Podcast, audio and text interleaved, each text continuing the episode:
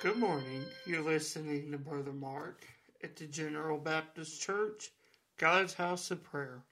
Open with me this morning in the scriptures. I'd like us to open to the book of Exodus as we read in the 19th chapter. We'll begin in the third verse as we read about the peculiar treasure of God.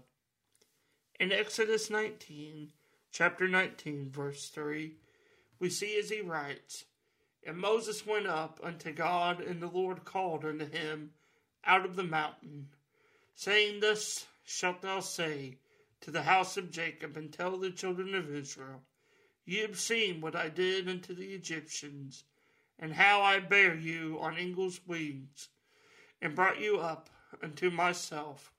Now therefore, if ye will obey my voice indeed, and keep my covenant, then ye shall be a peculiar treasure unto me above all people, for all the earth is mine. Previously, in another devotion, we have spoken about treasure and what it is. We discussed how a treasure is different and is perceived differently from one person to the next.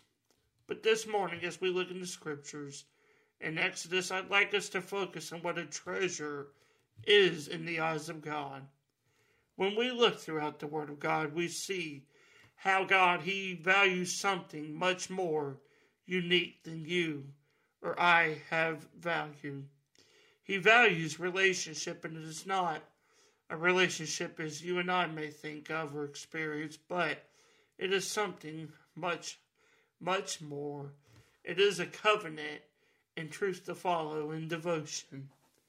We see this as we read the scripture in Exodus when Israel has been redeemed from the strong hand of Egypt. They had escaped through the mighty hand of God, dwelling over them to stop the Egyptian Pharaoh's army.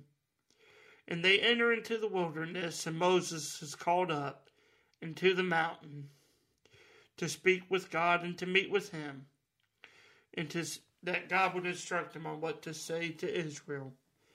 And as God speaks to Moses on this very thing, about what they saw him do in Egypt and how he brought them out of bondage on eagle's wings, even bringing them to himself.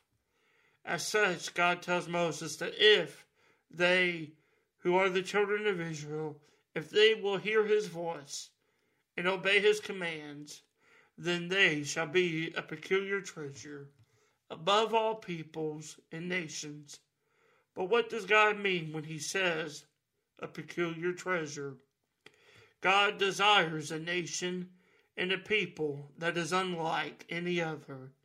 That is, he desires a nation, a people that is conformed to his holy image and seeks him.